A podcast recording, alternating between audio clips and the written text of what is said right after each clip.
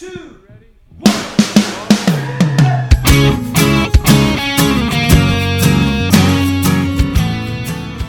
Hello and welcome to Say That, the podcast where your big questions get real answers. My name is Matt King. I'm your host here in the city of Chicago.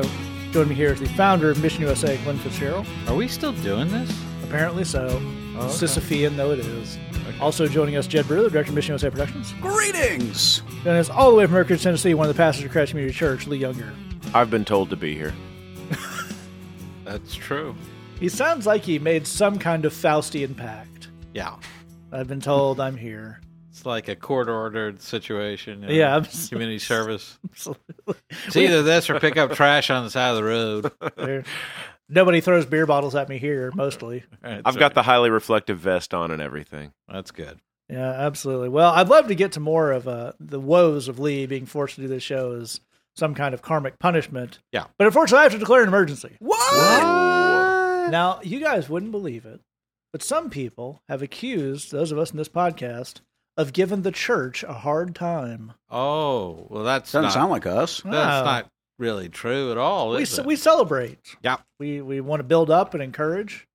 Yeah, and well, I can't even. There's only a finite amount of lying even I can do. I think I hit my limit on that one. But here's the thing: we do want to help out where we can. Right. And as we talked about in the last show, you know, some folks write in and say, kind of leaving my church and looking for what to do next and. Pastors not handling that very well, and we're critical. We work with a lot of pastors, particularly Glenn counsels them, and at our worship service. And I worry that sometimes we do too much criticizing. That's right, and we don't do enough to try to help. Yes. So the churches around the country, in America, numbers are down. Yeah, not looking better. Right. And churches want to know what can we do. Right. And I think we can start. By just, you know, do some blue sky thinking from the ground up on just what this church experience can be. Right. And what sparked this, I'm going to be honest, is recently Glenn and Jed had a meeting with a high-level denominational official. Yes. Where they made what I think could be a groundbreaking change to the liturgy that we could all celebrate. And Glenn, would you care to share with us? Well, yes, and I think this is going to be inspiring to everybody. Wow, I'm ready to be inspired. Me. So here's what happened. Yeah, so this is one of your biggies in terms of the denomination, and they have headquarters where it's like their whole they're literally all over the planet, and this is their headquarters, and we're sitting down and talking with the people, and we won't mention the denomination, but we were helping. Jed was with me. Yeah, I wasn't helping, but I was there.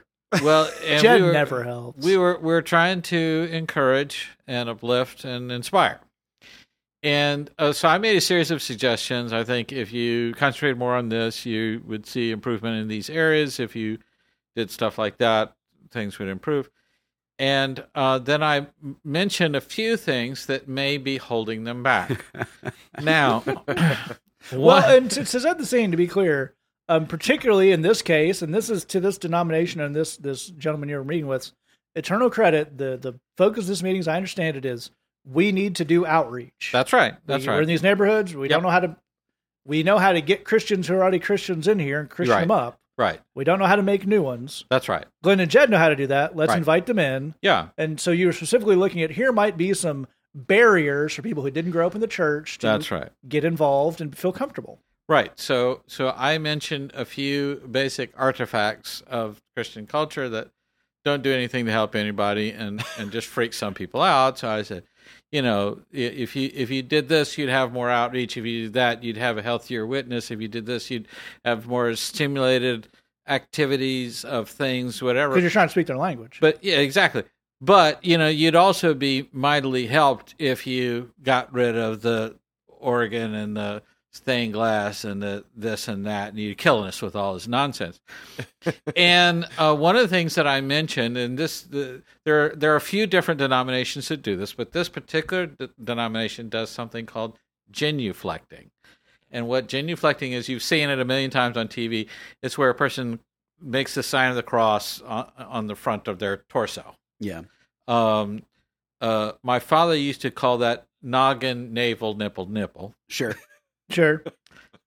That's a cleaned up version of the very old spectacles, testicles, wallet, and watch. Yes, so right. Your dad wanted to class it up. He classed it up. Okay. So that's genuflecting, and yes. Some denominations do that, and that's part of their rigmarole. Like every time you approach the altar, I think you're supposed to do that, and like a mild kneel as you do that almost. Yeah. They do all that stuff. Which, if you've never seen that before, looks super weird. Yeah, and it's just, and they, so you say, why do it? And they say, well, we just think it's neato. And that's great, but it's, if you want to bring people not you in, you do stuff that's neato for them, not the stuff that's neato for you. I felt like that was one of those things. Wait, so it's for people who aren't me? That's right. It blew my mind. So it's like you're reaching out. That's right. Is that what you're saying? Yeah. There are times when I feel like I must be insulting with my tone because I don't know a more respectful way of saying, people, you're just doing this for you and nobody else gets it. And a lot of people are weirded out by it. And why would you do that on that basis? So there was a point where I'm going into an extended rant in the middle of their headquarters with the nicest person you've ever met in your life. And I'm saying, enough with the altar colors and the stained glass and you're doing this and that, and you're genuflecting, and we've all had enough. Just dump it. You don't need any of that nonsense. And I realized I'm horribly, horribly, horribly, horribly insulting their whole thing in their headquarters with their own people. And it was like a moment of like, well, maybe that's much. Yeah. So Jed's with me. Yeah. Now here's the part that's critical. Jed's going to dive in there and save it. That really wasn't my goal, but sure, yes. Jed often in these situations, it falls to him to be the charm offense. That's right. There was one time where, as I've heard it recounted, Glenn and Jed were at a meeting with a denomination, and as the meeting rounded into hour 3, Glenn got up and declared, "I'm done meeting now." Yes. And just started towards the door. Yes. Leaving Jed in his wake to try to shake hands, like, "Very sorry, but we got everything." At which point, Glenn at the door decreed to him, "Stop being Christian, I'm leaving." Yeah, that's right. So that's the dynamic. Yes, that's right. So Glenn thought this was the moment Jed's going to jump in there and smooth it over. I said, enough already with the genuflecting. You drive us all crazy with that nonsense. And then there was sort of a long pause of like, we're all letting that settle in. So it's one of those where it got a little away from me at the end there. Sure. It happens. Well, here's what happens is Jed's going to reel that right back in. Sure, he's going to be the voice of reason.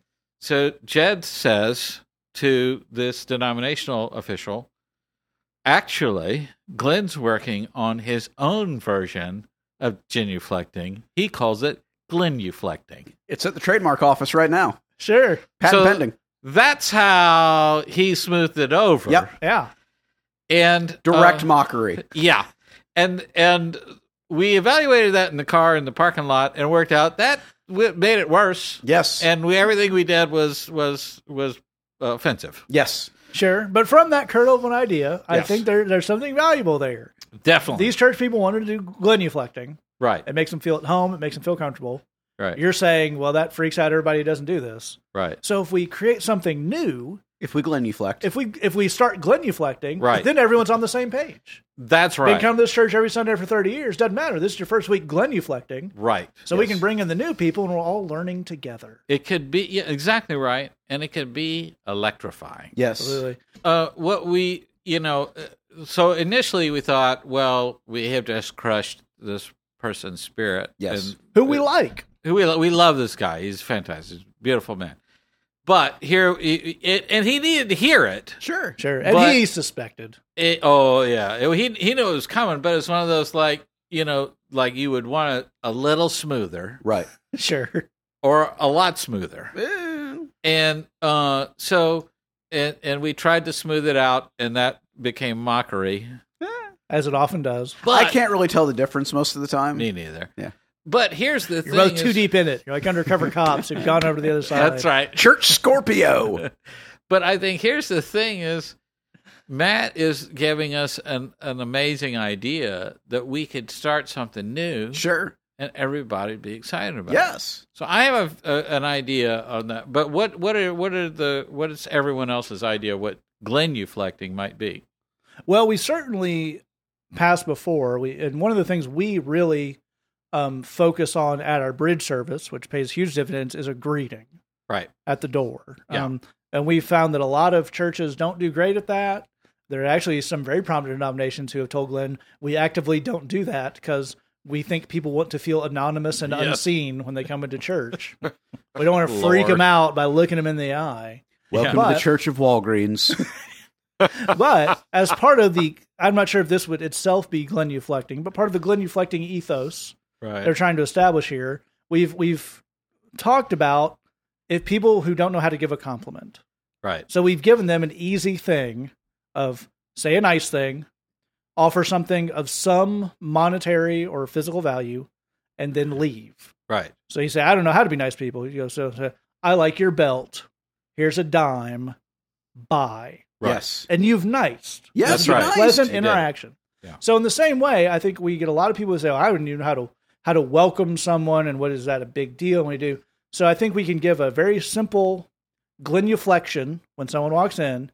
Like a blessing. Yeah, using something along the lines of, we are glad that you are here. Here's an Arby's coupon. There are donuts over there. Right. Or an Arby's coupon. That feels like more aggressive than maybe not. Yeah. Eat Arby's. Yes. You say, hi, welcome to church. I'm glad you came to church. Right. Donuts and coffee. Yeah. I'm going to leave you alone now. Right. And then you turn and the next one comes through and you genuflected them. Yeah. You are here. There are donuts. Goodbye. Yeah. I think that's pretty much it. I think part of the genuflecting ethos has got to be, until you've got your head around it, keep it short. Yes. Right. Yeah. Well, here's my thought, fellas. I'm not comfortable with any church-related, doodad, as I refer to it, at this denomination's headquarters. You guys got a lot of doodads. Yeah. And they do. They do. They know they do. They know they have... different colored doodads for different seasons of the year. Lots of doodads. The Christmas doodads go on forever. Yeah. I mean, they go on. They know it. We got into that, too. But here's what happens is, I'm not comfortable with any doodad that doesn't involve fireworks. Sure. Okay. I think... welcome to church. Here's a sparkler. I think that now we're getting warm. Yeah, I like it. You know? So you're talking about, so in a traditional church service, saying, you know, you might come up for communion or a blessing or something, you approach the altar and you would, or the person, the speaker, whether they approach, would take a knee or something and genuflect. Right. You're saying maybe you get up and before this person's going to go deliver the address, they get to the altar, cherry bomb. Right. Yes. And then they walk up. Right. Yeah. Well, it would knock off some napping. Yeah. Yeah. No, could you just do that? I'm sorry to jump in, but could you just do that kind of like Batman, like he throws down the little, and then smoke bomb your way out of there. Smoke bomb your way out. That'd be pretty good. If May you get the Lord into bless an and awkward, keep you. Smoke bomb. Yeah. If you get into an awkward conversation with somebody at church, then you have your genuflecting smoke bomb. Bow. Right. I love this. Yeah, I think Lee has broken the whole thing wide open. Yeah. We talk about. Getting into a situation is something we can easily train people to do. We do it at the bridge. Jed's wife, Hallie, does an amazing job in a very short amount of time orienting our host team to say, here's how you do the greeting, here's how you serve people, here's why, and just gives them an amazing picture. And our host teams all go out and do a great job as they give them that. But I think where genuflection can address some situations that are needed is as a lifeline, as a this has gone poorly. Right. So I'm going to pick up the child from the childcare. Well, how did they do? Well, they assaulted another child with a stuffed giraffe. And that was pretty much the last 20 minutes. There's no good answer for that. Yeah, right. So you as the parent can say, well, I'm going to take that, set off a flashbang-style device, and then flee. Yes. Okay, understand. That's right. You got to make a Christian, though. Right. Sure. So you say, God bless you. Yeah, there you go. Out. Yeah. You know what I'm saying? Yep. Got to make it Christian. Well, when someone, as we mentioned in the last episode, something that often you'll hear in church, something about not my job or whatever, which means I don't know how to do that. Right. So if a person comes into a counseling appointment and says, well, you know, it's a thing and it was adultery, and it turned out to be a cousin, and then they got fled the country and the whole thing, and you're the associate pastor, you've never been trained how to do this, say, well, we'll be praying for you. Poof, and run. Yes. Genuflect your way out of it. Yeah. Go get help. I think this is going to revolutionize church. That's right. Yeah. That's right. Wow. Now here's the thing, and this is key to the Fitzgeraldian ethos. Right. You're not allowed to be offended when someone genuflects you. That's right. This is an acknowledgement of this is not going well. Right. I'm going to detach. And no hard feelings. Yeah. Look, if I've learned anything, it's if a human being makes up a random church thing, you can't be against it. Absolutely. See, now we're starting to use the system for our own purposes. Yeah. That was amazing. You can't be against it. I know that for sure. This is a random church thing. You have to respect it. You have to be on it. A classic Jed Brewer quote, cleaned up a little, church people love church stuff. They really do. I love it. Did you just throw a smoke bomb in the middle of our church and run away? Genuflecting is a proud and storied tradition of my spiritual life. That's right. That's what we're doing as a denomination now. I think it's great. And on that very, very spiritual note, I declare emergency off. It's gone. Now, of course, at some point in the near future, once we get this off the ground, we'll do an instructional video. We will send out kits with your genuflection smoke bombs, which we'll put a little cross on. That's right. Fine. Yeah, yeah. You put a WWJD one. Sure, yeah.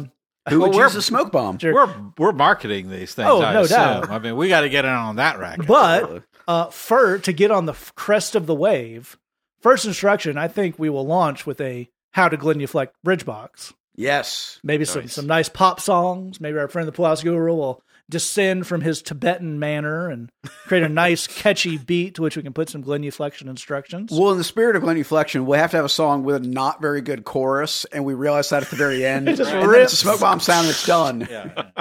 Perfect. Glenn and I will break it down, some sermons that we'll record, and we'll put together a nice Bible study, given the spiritual and scriptural underpinnings of genuflecting and why no one's ever allowed to be mad at it because we put Bible on it. Right. So that works totally.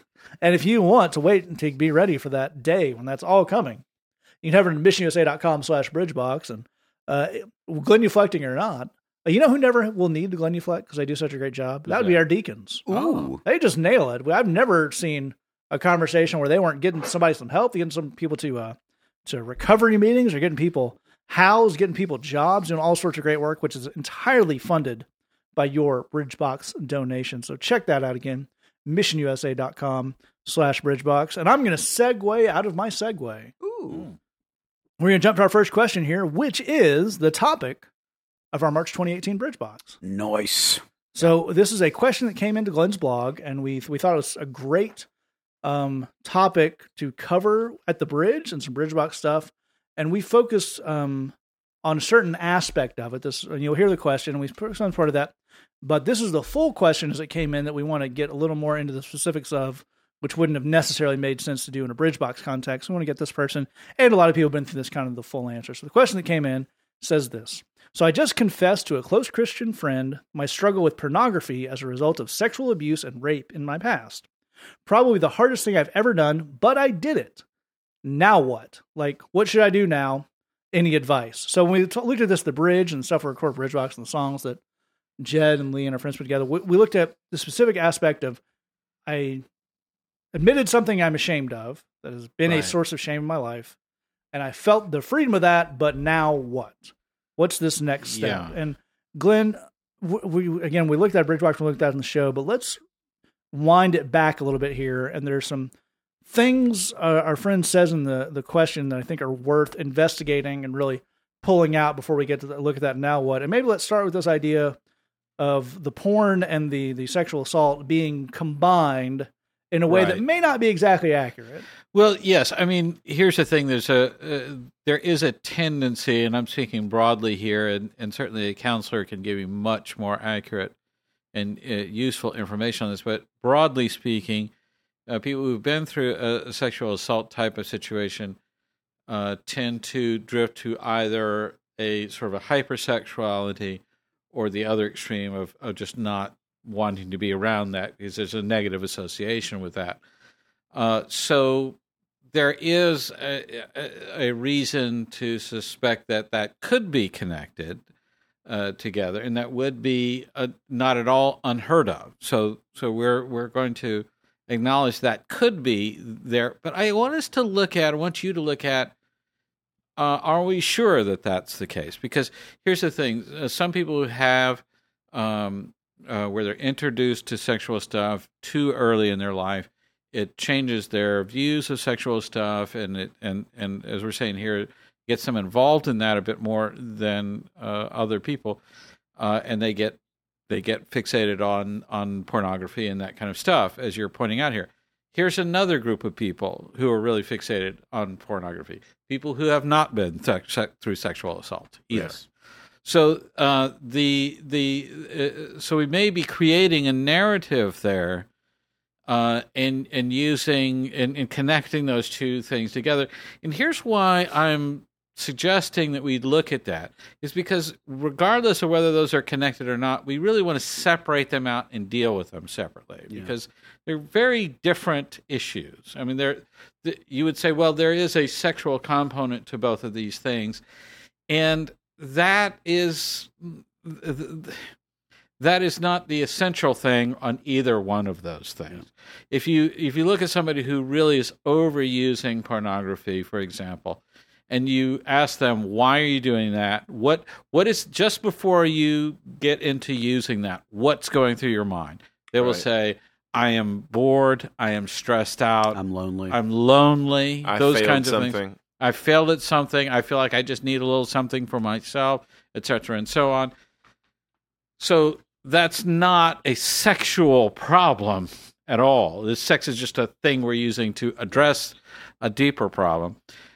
Likewise, with sexual assault, that's about power and a dominance, and obviously it's a profoundly poor mental health on that other person's part. Sex is just the way that's exhibiting itself. And so that isn't in any way connected to or analogous to consenting adults enjoying a sexual experience with one another. They're just not related in that sense. Yeah, some people who deal with and that would say that that act is a sexualized act of violence. It is not a violent expression of sexuality. Exactly right.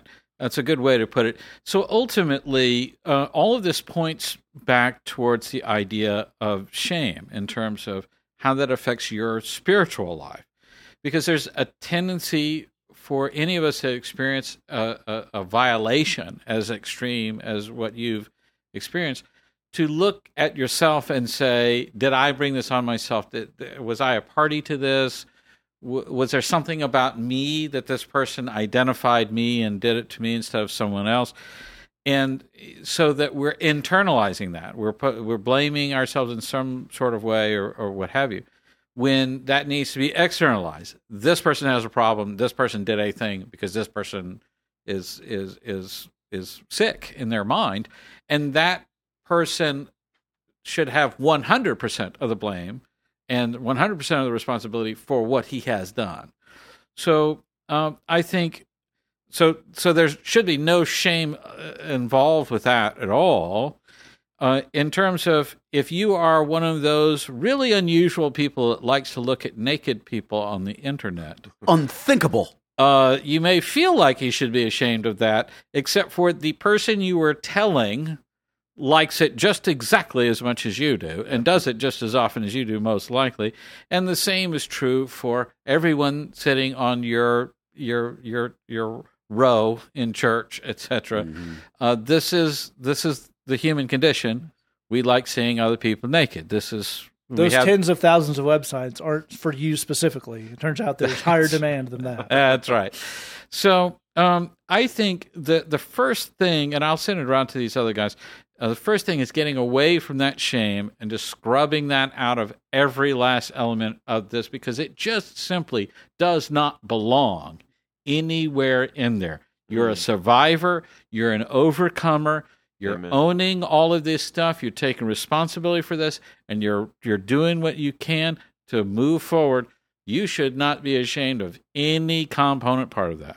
Yeah, I think that's exactly the perfect place to start. There's a lot of great stuff. And Lee, I'd love to go to you here, because exactly as Glenn's saying there, and the way he ended tied back something he said at the beginning to me, which is we need to get, when we're looking at that, we need to see ourselves in the exact way he's described. We need to see this as an opportunity to keep driving forward.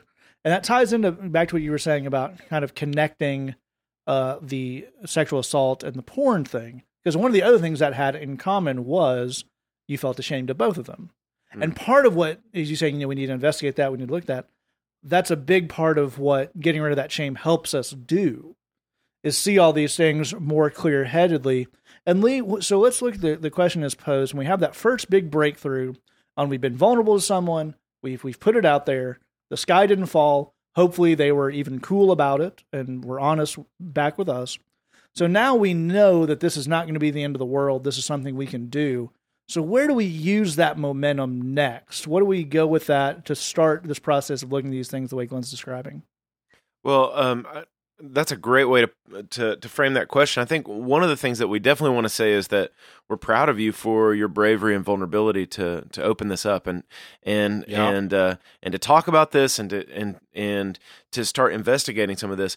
One thing that Glenn said early on that we need to go back and just kind of expand on a little bit is, you know, in the idea of separating these things out, we definitely want to make sure that we're talking to a counselor about what happened to you.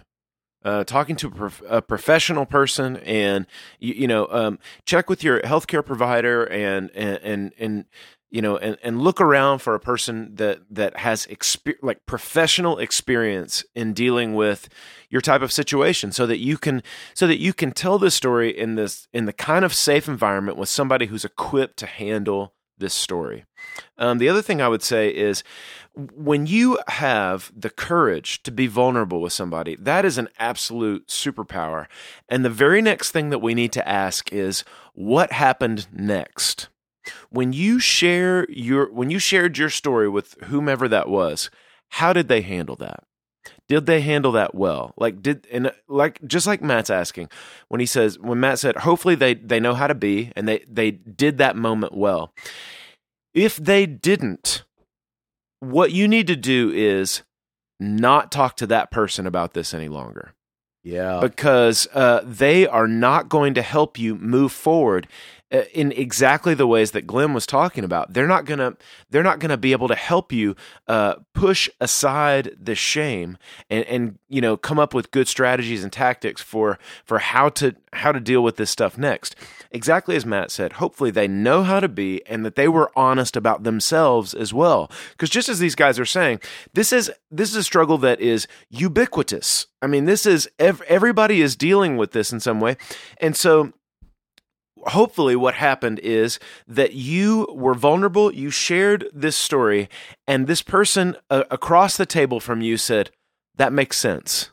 I know exactly how that struggle feels.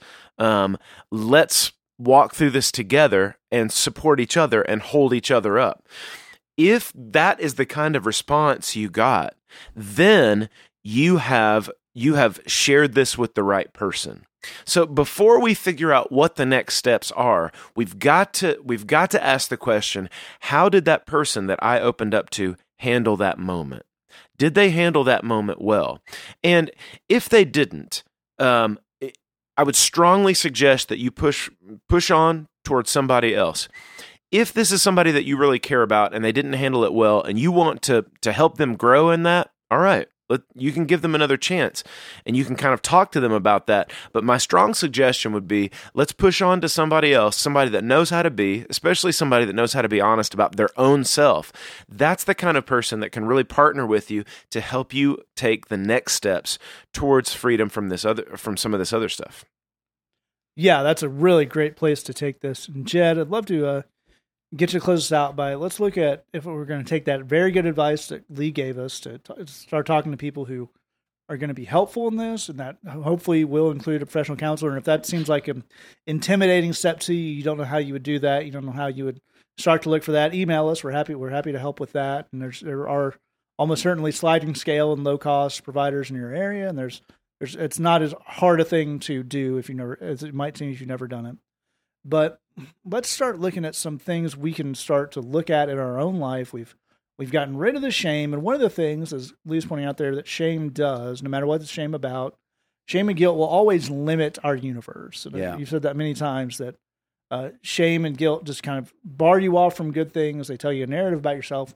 So as part of casting that aside and the effects of that aside, how do we look to start opening up those possibilities that we were kind of weren't seeing before?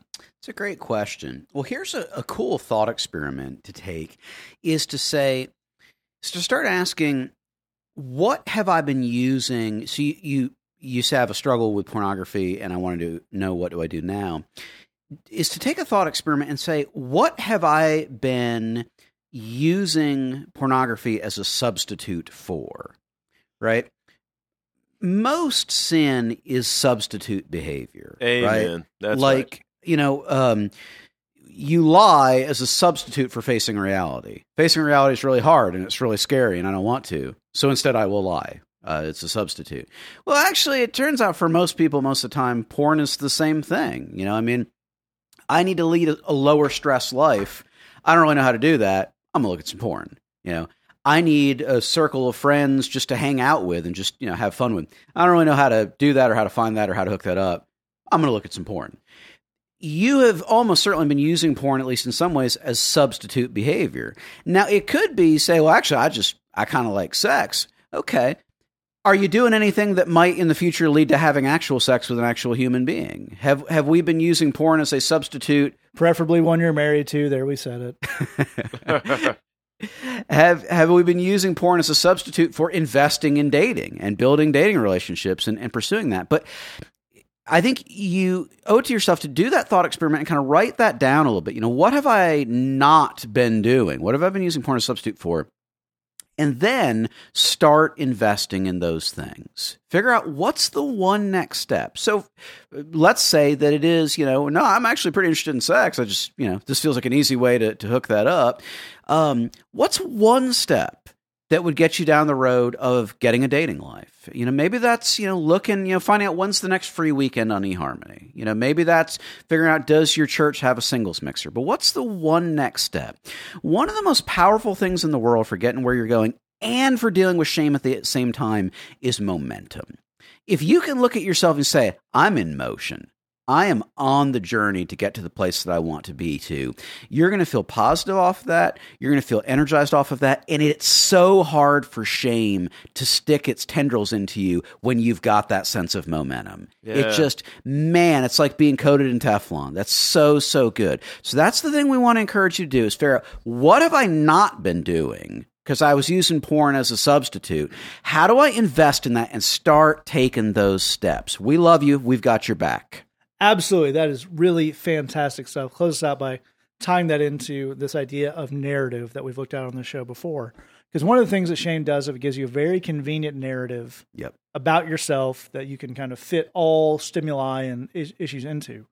So let's say, and again, I'm with Glenn. I'm not entirely sure that there's a causal link between the abuse and pornography. But again, we're not licensed counselors and we don't know your situation in depth. But let's say you had a bad sexual encounter, an encounter of abuse, and part of the narrative of that was, I am, to use a term that I hate dearly, but we've heard a lot of people say, damaged goods. So something, as Jed is saying, I'm substituting pornography and shame for healthy relationships and seeing myself in the way. That is not one thing. That is not a search and replace. As Jed's describing, that is a narrative that we got to start picking at, and that is going to involve sex stuff, that's going to involve spiritual stuff, that's going to involve theological stuff, it's going to involve self-esteem stuff. But the closer we get to those root ideas of, I was very ashamed of things I've done or things that have been to me, so I decided I was this kind of person. And then what often happens is I start doing the kind of things I think this kind of person would do.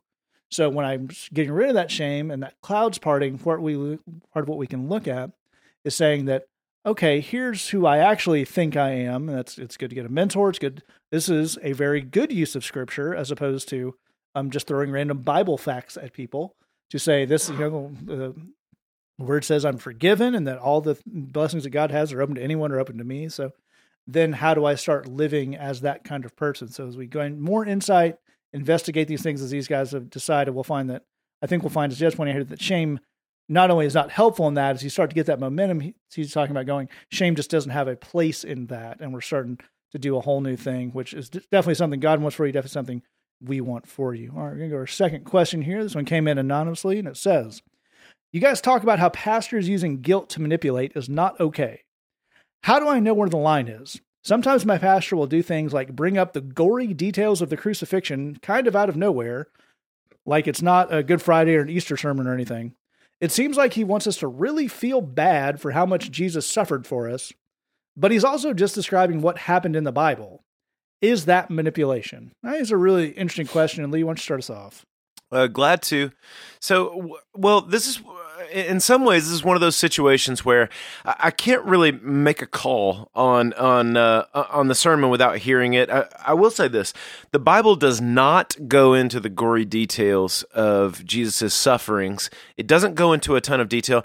One of the reasons that may be is because they saw that stuff all the time. They didn't need to have that explained. That was their reality. They knew what was entailed in all of that. That was something everybody was familiar with.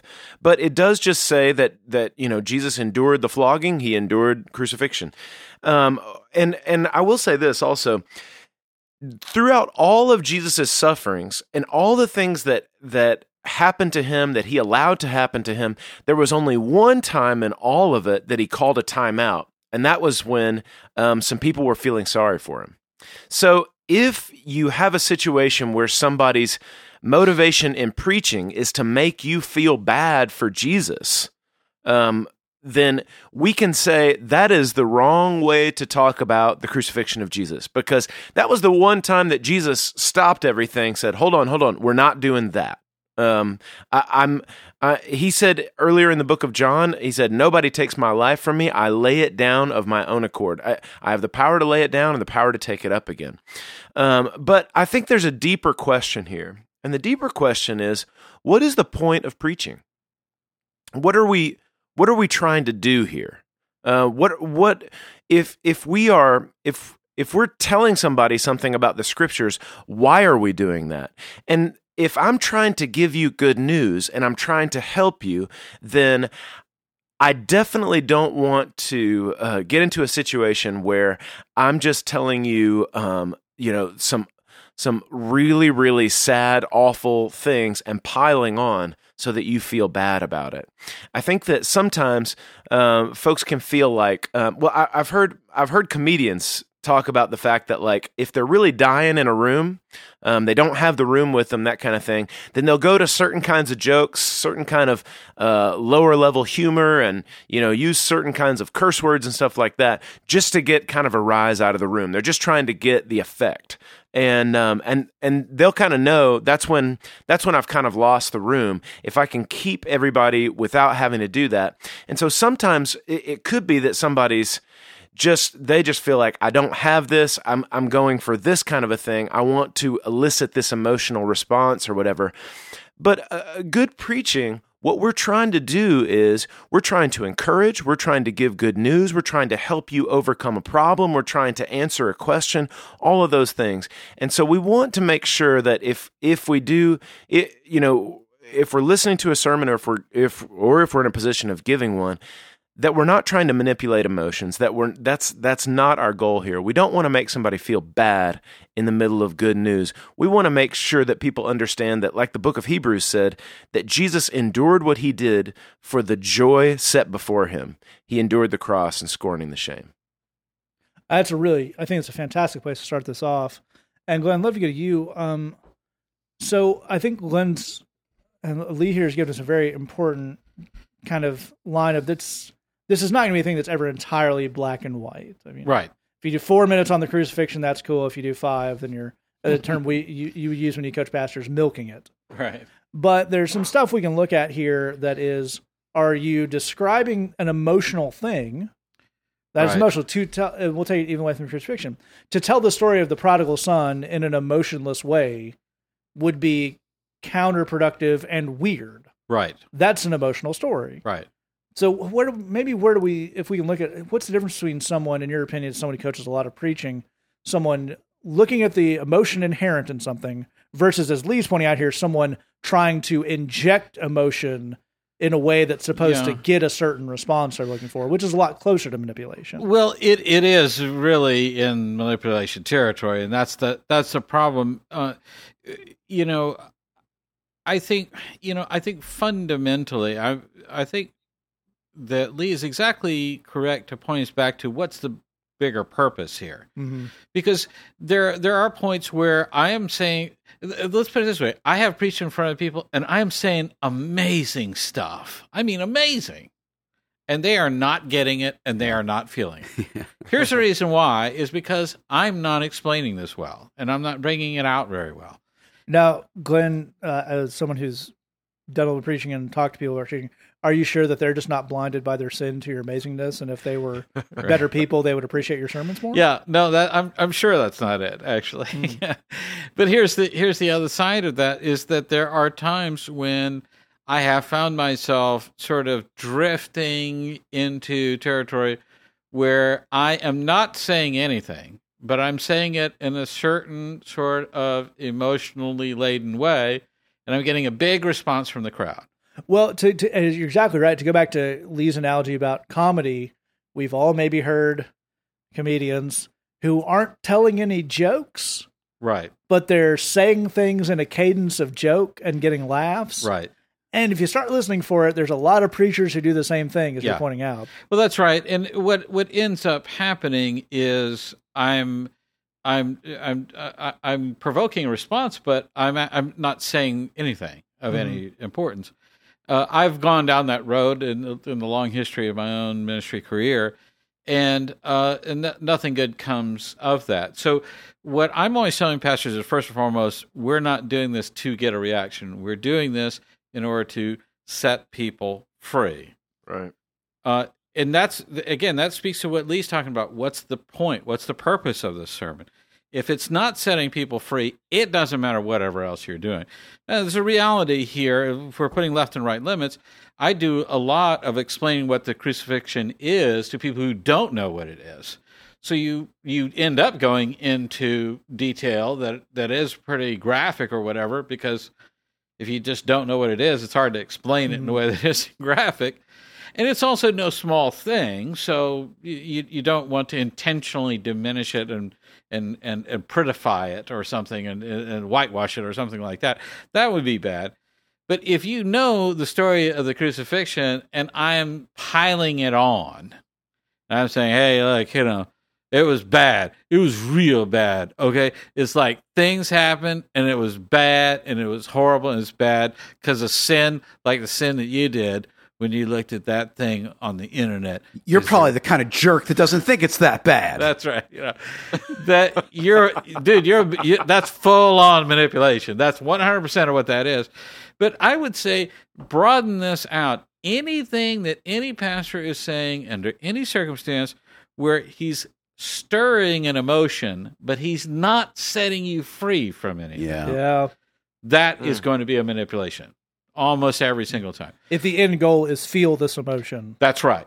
If the end goal is feel this emotion, but you're not saying something that sets me free, you're manipulating me with hype or fear or shame or guilt or religious fervor or whatever, but you're not helping me because I'm stuck on something. I have a struggle. I have an issue. I'm so mad at this guy and he did something wrong and I just can't let it go. Preach the sermon that helps me figure out how to let that go. Everything else is nonsense. Everything else is useless to me. I'm not getting anything out of this till I can't grow in any other area till I get past this thing that I'm stuck on. If you get a lot of emotion about the crucifixion, and let me just very quickly tack this on. Sure. Here's another thing about preaching. When I get close to the thing that you need to change, that room will get quiet. And how? Yes. And their quietness is saying, don't say that because I need to change that and I don't want to hear it. When you say something that has nothing to do with their problem. Oh, amen. That's a good word, Pastor. You know what? God is good. Amen. He's good all the time. Oh. And all the time. God is good. I've often thought that, Pastor. I've heard that there's almost nothing to what I just said there. I've heard that preached in church many times, and I've seen people lose their mind saying amen to that. Sure. Because here's what they're trying to tell that pastor. please stay off of my issue and talk about random nonsense. Churchy feelings. Let's get some churchy feelings. So that's, an audience will manipulate a pastor into not getting onto their thing just in that same way. Yeah. So it's really about, am I saying the words that set people free? I think that's fantastic. And as you may have guessed, Glenn really knows his stuff and does a lot of coaching the pastor. So if you want to hear some of what we talk about when we talk about preaching applied, you can check out our Bridge podcast. It comes out every Monday. You'll get a lot of Glenn's preaching, a lot of my preaching, and everything I know from preaching I just stole blatantly and shamelessly from Glenn. So it's almost like hearing a Glenn sermon. But if you want to hear this kind of exactly as he's talking about audience reaction, the way we kind of do it, that's a good way to kind of listen to this and then flip it over to that. So, Jed, I'd love for you to close this out here, and let's look at this in the larger context. Because as Glenn points out, there's a phrase we use a lot in when we're doing our preaching or talking to pastors, and their phrase is like milking something or maybe overcooking something. Sure. Which, as Glenn is pointing out, that happens a lot. You'll say, when I wrote this down, I assumed this would be the moment where they would all rise up as one and declare me king. Yes. And then I would move on to my next point. So if I don't get that, there's an instinct to put your shoulder into it a little harder, because my next point is incumbent on you really losing your mind over this point. Yes. But to say that, as Glenn pointed out, everyone does that, particularly when they're learning, but even seasoned people will just kind of do a thing like that. So how can we look at the context of what this pastor is doing as a pastor? Yeah. And look at that, inform whether or not this is a dude trying to manipulate us, or just a guy who's overcooking something a little bit. Sure, that's a great question. Well, let's start here. Does this pastor know your name? Wow. Because he kind of can't be your pastor if he doesn't know your name. Right. So that's a good first check. The second question then would be, is this pastor, generally speaking, meeting your needs to be fed spiritually, to be equipped for the work God has for you, to be encouraged in making changes and doing the work God's calling you to do? If he knows your name and he's making sure that you're spiritually fed and equipped and encouraged, you've got a pretty amazing pastor. That's really, really good. And we can be understanding about some not perfect preaching from time to time. If he doesn't know your name, A, he's not your pastor. If he's not equipping you and he's not encouraging you and he's not feeding you spiritually, you need to go somewhere else. It kind of doesn't matter what his intentions were in this particular moment. That doesn't really make any difference. To be clear, there are amazing pastors who overcook things and overdo things in sermons from time to time. I was thinking when I was reading this question, this is a different cultural context, but two of the finest pastors and men of God I know, I have heard them both preach sermons where, apropos of nothing, they have gone off on tirades about young people with the sagging pants. Here's the thing. You're not the fashion police. This is completely irrelevant. It has nothing to do with what we're talking about. The fact that you feel strongly about it is irrelevant. That's correct. You feel strongly about it. You have some older people in your congregation that agree with you. It has nothing to do with anything. You know what it has to do with? The fact that the preaching slot in your Sunday service is 30 minutes long, which is way too long for any one person to talk under any circumstances. Right. That's what it has to do with. Two of the finest men of God I know, two of the finest pastors I knew, two of the finest preachers I know, from time to time, they will get off on a tangent that is just, what are you talking about? Right. And guys, as you're pointing out, who aren't like the super straight-laced, never did anything wrong. If anything, very much the opposite. Yeah. There's just this one super weird thing. They're intent on overcooking. Exactly right. Exactly right. But the big picture thing here is what really, really matters. If you were in either of those men's churches, they would know your name. They would make sure you were fed spiritually. They would make sure you were equipped. They would make sure that you were encouraged. They would generally preach pretty good sermons. There would be moments where you go, moving on. That's okay. We can live with that. The key thing here is proportion. If we've got a good pastor who's doing a good job, you should cut him some slack. That's not an easy job. If you have someone who is not your pastor, who is giving you a guilt message, you should find a different church. Yeah, that's a really great point. I think, and it's worth pointing out, we think a lot around here about the differences between kind of what we do in kind of a missions context and a church sermon. And there are some important differences, which we maybe need to give some pastors some slack on. One is, Jed is pointing out, is just length. Yeah.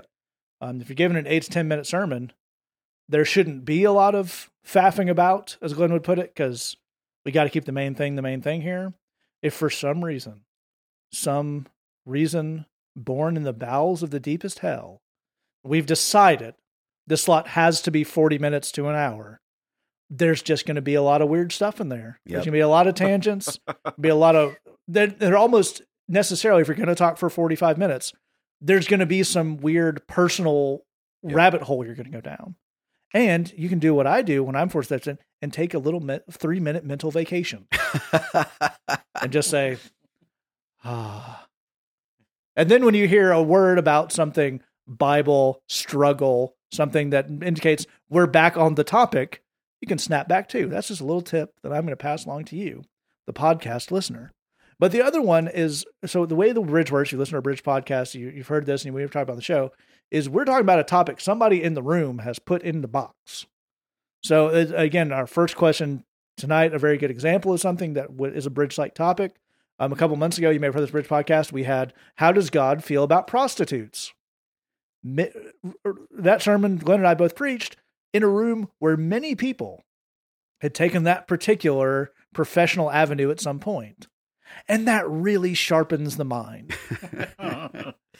You do focus on saying the right thing the right way. Yeah. And not saying the wrong thing, just as critically.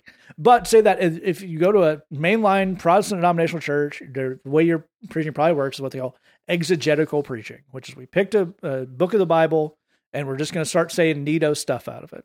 And that can be very cool. If you have, as we point out on the show before, if you have a small group or sitting down with a mentor or a pastor who's walking you through your stuff, here's what the Bible says about Acts, and here's what we find as we deep dive into it, can be very useful and very interesting.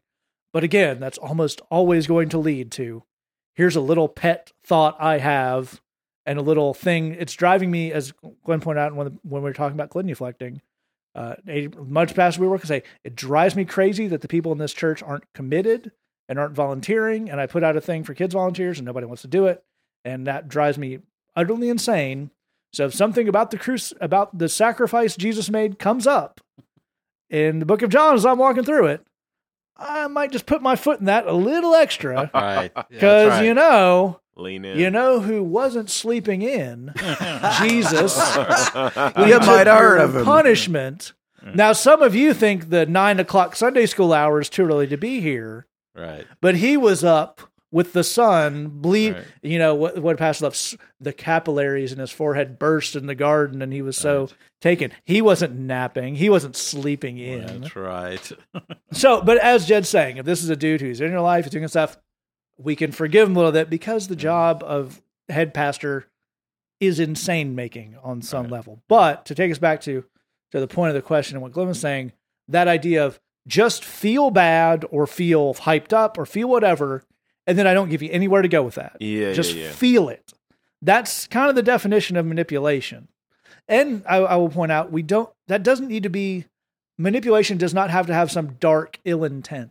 Right, that's right. It doesn't have to be, here's a profound and medical biopsy of exactly what a flail does to the skin, and, his spinal column was exposed, rubbing against the rough-hewn cross.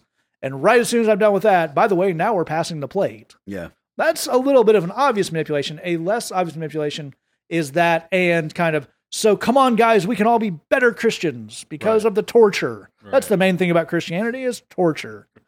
Right. And again, that's not as big a red flag. We want to pull some rough and right limits here.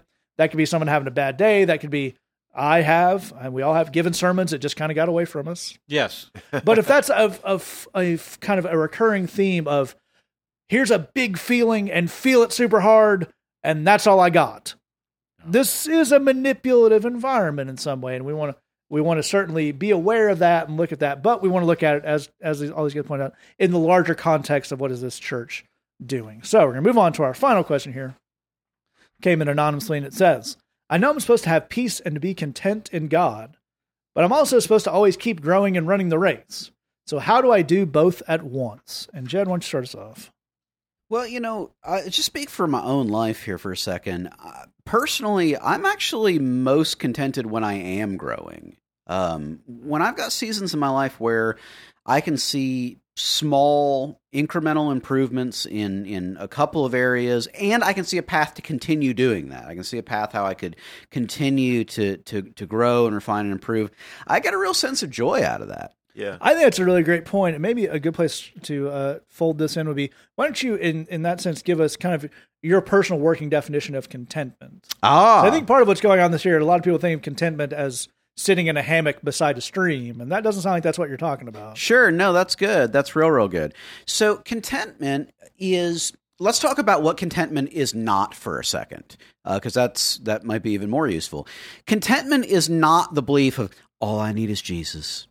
Because that's like actually not true in any way. You need food, you need water, you need oxygen, right. You need money, you need a roof over your head. Jesus said, "Man does not live by bread alone." He did not say you just don't need bread. Yeah, that's there's popular thing floating around online that I saw recently that said until all we need is Jesus, we'll never have enough.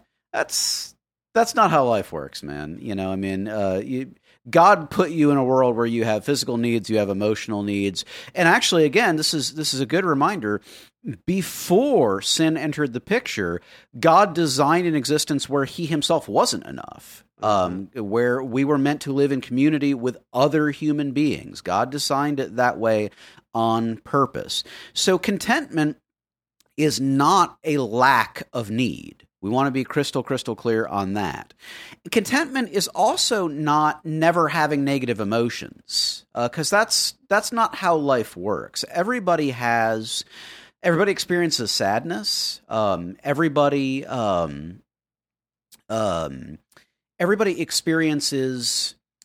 down days and down weeks. Everybody experiences frustrations. Everybody experiences setbacks and disappointments. Those are all part of the normal human experience in the world that we live in.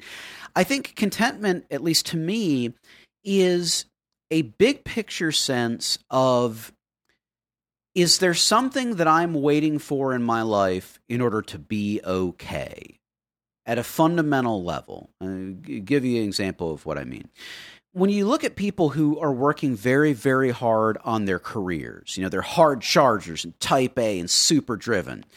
Maybe not for all of them, but for a lot of them, there's a belief of, I'm not really okay until I get that C-suite job. I'm not really okay until I have that degree with the letters after my name. I'm not really okay until my name's in the paper. Contentment is saying, I'm okay right now. Mm-hmm. I'm fine as is.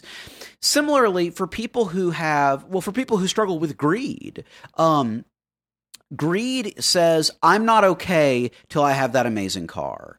I'm not really okay till I have that amazing house. I'm not really okay until I have that amazing watch on my wrist with gold up in it.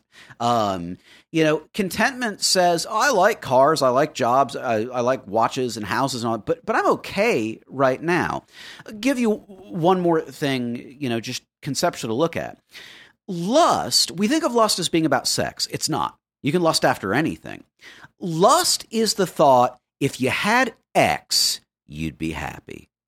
X is the thing that stands between you and happiness. And that's part of why Jesus said, if you lust after a person in your heart, you've already slept with them. Because there's something about human behavior. If we decide, if I just had X, I'd be happy, you're going to find a way to hook that up.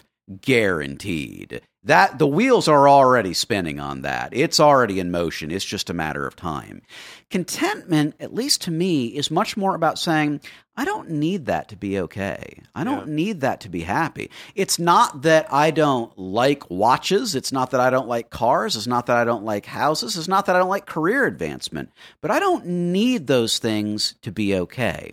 Now, on the balance, contentment also recognizes that a certain amount of growth is a normal, healthy part of life. It's one thing to say, I don't need this C-suite job to be okay. It's another to say, I never want to advance in my career at all because to want that is bad. No, that's just That's just unhealthy. I mean, normal, healthy life involves a certain amount of advancement. So there is a balance in between. But contentment in a big picture sense is saying, I'm not waiting for something else to enter my life for me to be happy and at peace and okay. I think that's a really fantastic place to start this off. I think that sets us up perfectly. And Lee, maybe let's expand on that a little more, because I think the really capper of the amazing stuff Jed was saying there was that idea of the balance of this idea between you got to keep growing, but you can be content. Is I'm not waiting. There are good things now. There will be good things later, but I'm not waiting for those to feel that. So let's explore that a little more. Yeah, I love this idea of kind of parsing out the difference between some of the like kind of worldly ambitions and stuff like that with what, you know, the Lord may be doing in our life. And what I mean by that is to go exactly with the way that you put the question is that there is an idea with certain kind of worldly aims and worldly perspectives of I am not acceptable until. Like Jeb was saying, I won't be happy until I have this or achieve this or whatever. And there's another side to that too with the discontentment of I am not acceptable until. Yeah. And what that comes down to is where do you get or place your personal value or your worth? So my worth is dependent upon, you know, such and such a job. You know, I have a friend who, you know, his dad got offered a gigantic promotion. It's going to take him to a different city at a very important point in my friend's life. And what he wants to be able to say is, Dad, I'd rather you be around. But for his dad, he's saying, they're going to double my salary. I've got to do this. What you see there is, this is not really about money. This is about this sense of worth and security. If I do this, then I will have arrived. I will have become this person or whatever. And the fact is that a situation like that, you're always going to be chasing that worth. The contentment that we have as somebody who knows Jesus is, I am acceptable to God right now. God looks at me and he is pleased with me because Jesus has paid for me. So I don't have any guilt or shame or anything like that. God loves me and he accepts me and I have worth as his child. Now, within that, just as Jed said, I have a joy in moving forward and working on my growing edges, learning about my blind spots, and growing closer to the Lord and closer to my friends as we walk with the Lord together. This is a joyful and an awesome process that doesn't have anything to do with contentment, because contentment tells me I don't need anything in order to prove my worth. My worth is sealed as a child of God. And so I can move forward if I have ambitions in my job, if I have a chance to advance and to earn more money or to, you know, to get a better this or that or whatever, that there is nothing wrong with some of those pursuits. The question is it tied to my worth or not? My contentment is, as a person that knows Jesus, is I am acceptable as his today. And I don't need a degree, and I don't need a better job, and I don't need a bigger salary to prove my worth. My worth is sealed. I'm a child of God.